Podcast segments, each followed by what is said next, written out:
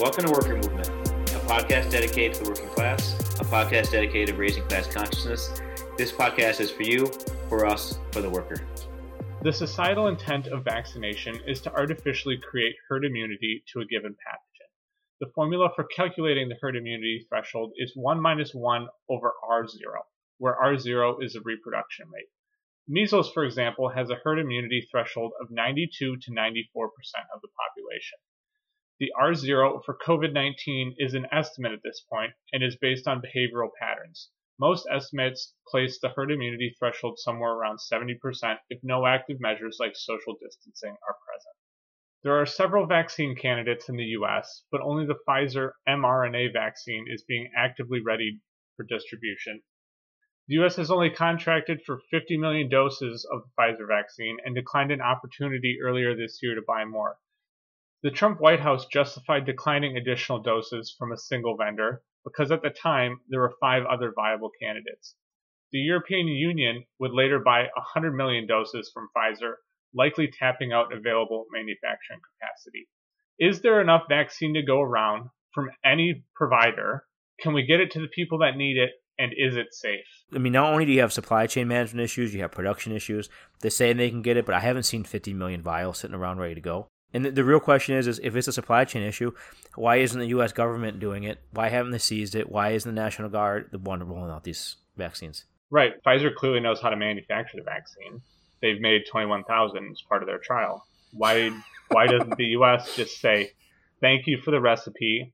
We're going to mandate that every large industrial company produce these in mass. Like no why, questions asked. Why is that not a thing? Do you have a giant tank that's made out of stainless steel? I do. Does it have pipes connecting to it? You can control the pressure and temperature and flow rates and put in reactants and other reagents. We do. We can do batch processing.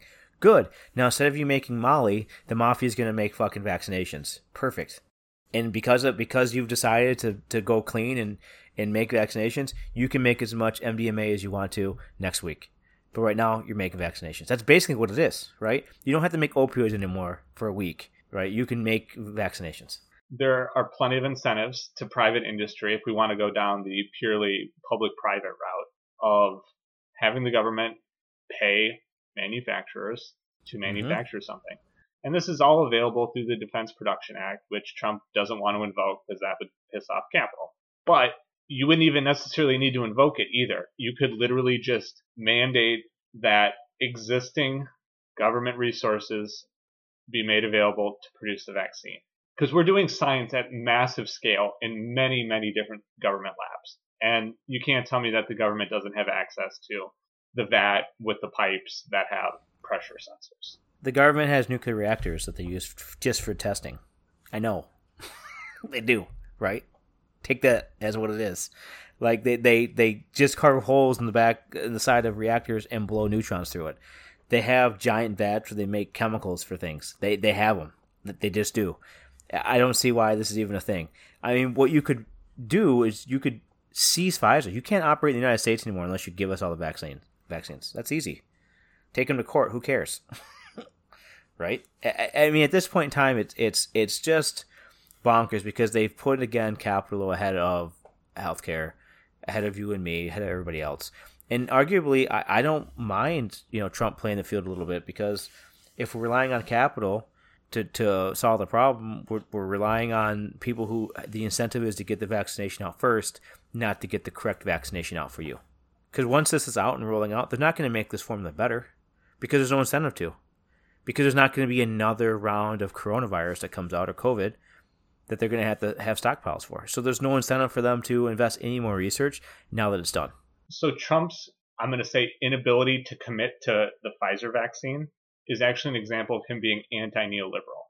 He exactly. allowed the free market to run and compete, which you can argue is a terrible decision, but it's consistent with his entire kind of absence of a political theory. But his entire premise has been anti neoliberal. And this is an example and and he's been um, anti-global, right? He's been very nationalistic. You saw him trying to bid and grab the the, the formulation back, and he could have. He, he, I mean, he just has to invoke it. And the uh, you know, we've talked before about how his incompetence has led him to make good and bad decisions, but also prevented him from actually reigning with the iron fist. And he could have, but I don't think he his advisors won't want him to. But Trump is authoritarian enough that if given the opportunity and someone to coax him, he probably would have done it. If he would have won the election, is Pfizer permitted to provide vaccines to a foreign country? Absolutely not. I mean, Trump said that 3M couldn't, a global company, couldn't even sell masks from a global subsidiary of theirs to those other countries. That they owed them masks only to U.S. companies, which is bonkers since it's a, it's their subsidiary in other countries. They, he has no control over that, except it's a non-global. I mean, it's a global company with a U.S. base. And he tr- he tried this nationalistic thing with TikTok as well. You have to divest, and then Oracle like he has a demonstrated history of being super nationalistic.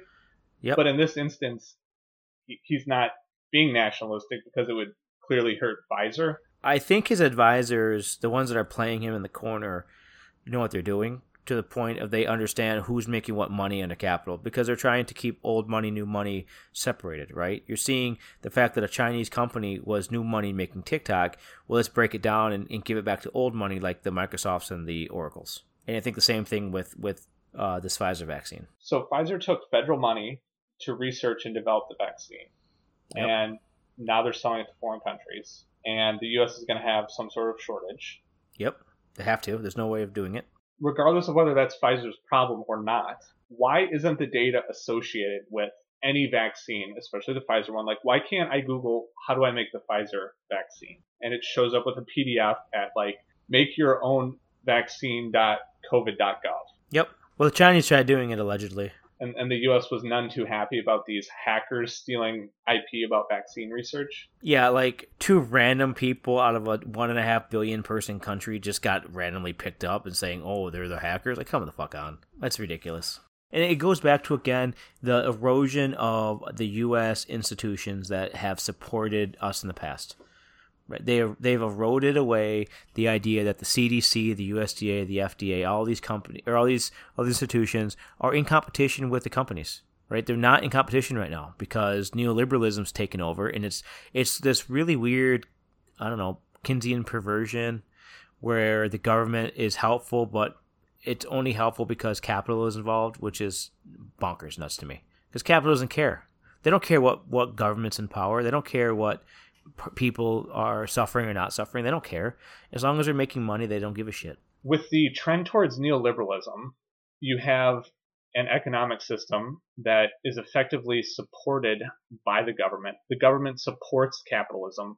It intervenes to create a free market in whatever conception the neoliberal government in power wants. If that means artificially skewing what the free market might dictate, that's fine. It's still it's still a free market because there's allowed competition within a certain window. Now, the conservative mindset effectively wants the government as far away from the market as possible, and that gives way to a literal free market, which has all sorts of other consequences.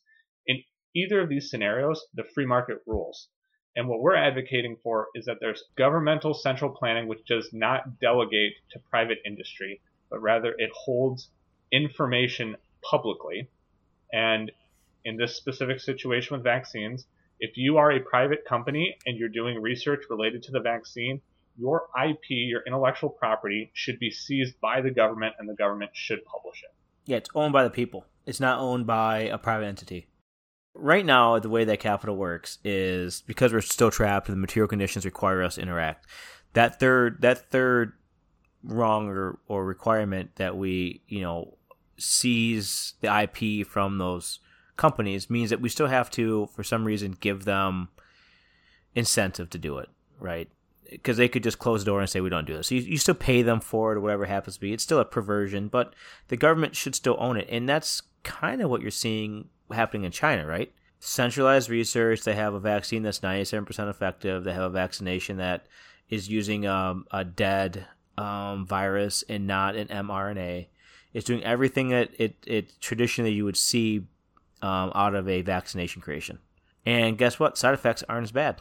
I mean, you won't believe it because our government says it's bad. We've discussed a lot of the scarcity and the avail- availability of vaccines and whether they're going to actually be provided to people. but we haven't really looked at whether they work. And a lot of our previous discussion has kind of just assumed that they do work, and it becomes more of a mechanical process to distribute a fully functioning and effective vaccine. But do they actually work? Which vaccines are better or worse? We've complained about Pfizer having storage issues with the refrigeration, but is that the best vaccine we have? What's the landscape of the current vaccines? You just talked about the China vaccine, which mm-hmm. is developed by Sinopharm and their subsidiary Sinovac. Mm. And their vaccine is called CoronaVac. Nice. They got the good trademark on that. And I'm guessing these are transliterations of whatever the Chinese language equivalent is. Yep. Uh, and the Chinese vaccines have been tested in Thailand and Brazil. And at some point, we should be hesitant to accept what any vaccine maker's result is. The the CoronaVac appears to be something like 97% effective at creating antibodies. Yes, that's their, the important part. Their trial, and antibodies are important because that's what a vaccine actually intends to do. These antibodies, it's plausible that they could be completely and totally ineffective and they're just there. And once they're actually exposed to a real coronavirus, they don't do anything. We don't know. But we don't know that with any of these vaccines. It's all kind of done in a petri dish with sample sizes. You know, we don't know whether or not you're going to get a mutation in your brain because you took a, a vaccination that's based on clipping away the RNA of another vaccine or another you know virus. Like I don't know that. I'm not trying to fearmonger you. I'm just saying these are brand new styles of vaccinations that are out, and we have no idea what's going to happen when there's a mass amount of people. And that's true because the, the again the trial size is small relative to the global population. So you're relying on the fact that you have no bias in your data selection. So we talked about earlier about how uh, you have 21,000 people, but they're not 21,000 80 year olds. So you don't actually know what percentage of the population in there was 80 and, and who they chose for that. And in fact, it's super biased when we come to medical because medical tends to want healthy people for studies and not sickly. They don't want to test the vaccination when you're on a heart medicine, blood uh, thinner, or a, a, blood pressure decreaser, or asthma medicine. They don't want anything. They want basically a pure body when they test these out because they don't want any drug interactions we're aware of there being three or four or five different vaccines. We're going to specifically talk about the Pfizer vaccine, which is an mRNA based vaccine. And we're going to talk about the Moderna vaccine, which is an mRNA based vaccine. And then the CoronaVac vaccine is based on an inactive virus, which is historically how vaccines have been developed. So the China vaccine, the CoronaVac, is using older technology, and the US based vaccines are attempting to use a newer concept called mRNA, which is creating a messenger RNA, which is a synthesized protein that attempts to mimic the shape and size of the COVID molecule and encourages your T cells and your immune system to develop antibodies against it. Based on that protein signature. Yep. So the Pfizer and the Moderna using mRNA are much more research based and the CoronaVac uses older technology. Yep. Of the Pfizer vaccine, they published a analysis of their study recently, and their study included roughly 42,000 people, and it was broken down into a placebo arm and a vaccine arm, and that's where you're getting the 21,000. What kind of side effects were observed in Pfizer's mRNA vaccine? There's things like uh, reported fatigue, the most common solicited adverse reaction uh, were infection or injection site reactions, fatigue, headache, muscle pain, chills, joint pain, and fever. 14% said they had a fever. That's a huge percentage. And then severe adverse happen between 0 and 4.6%, which I think is a weird way of saying it. But essentially, you get a very um, aggressive response in the body when you're doing it with the mRNA way. And that's because you're trying to trick your body into creating the antibodies based only on a, a, sliver of the protein or a sliver of the actual virus that's synthetic. It's not a real virus. So your body doesn't know how to respond in the, in the usual way, which is different than the traditional way, which says we're going to inject you with a dead version of the of the virus, and then your body can go through and do its process that it normally would do to try to generate the T cell response it's an organic reaction of your body, and your body has been conditioned to react to organic things. Your body hasn't been conditioned to react to things made in a lab. Exactly. So, why is this really important? It has to do with the number of the side effects. The Chinese vaccine, which again could be pure propaganda, is hitting 97%. They're using a traditional uh, inoculation, which is a dead virus in your arm. And it's a more naturally occurring body response. So, you're not seeing as many side effects. There's nothing conceptually wrong with the mRNA approach. You're attempting to mimic the body's immune response.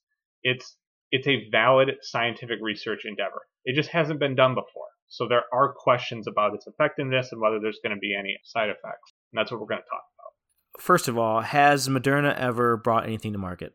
No, Moderna has never brought anything to market. And that's something to be aware of and concerned about. Whereas Pfizer is a very large and established drug company that has brought many drugs to market. So you have you have uh, Pfizer, which has brought stuff to the market. You have Moderna, which hasn't. You have them both competing in the mRNA field. So they're both probably using the same university research or very similar scientists to do this.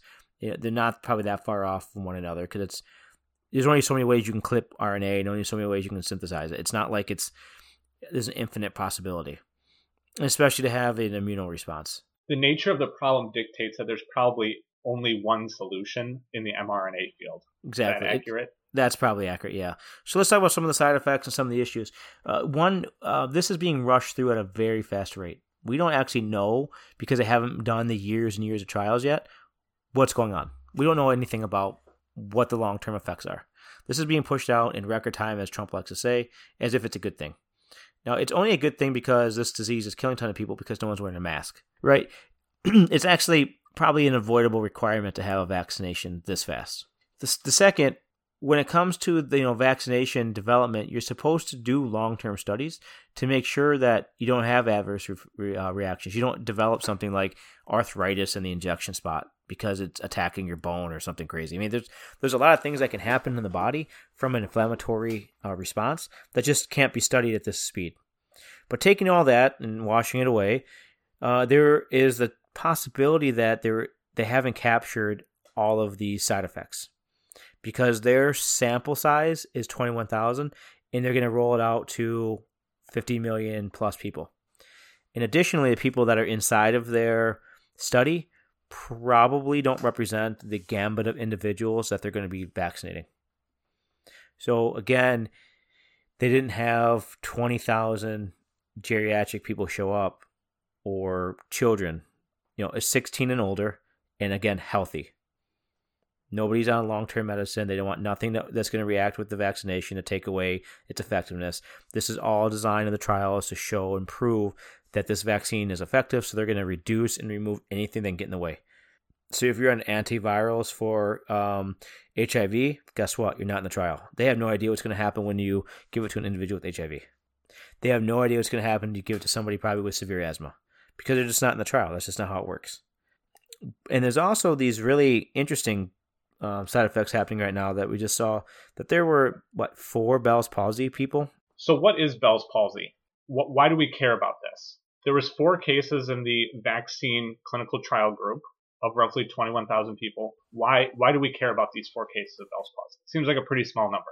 It's true, except that Bell's palsy is the attack on the neural nerve in your head or from uh, from inflammation.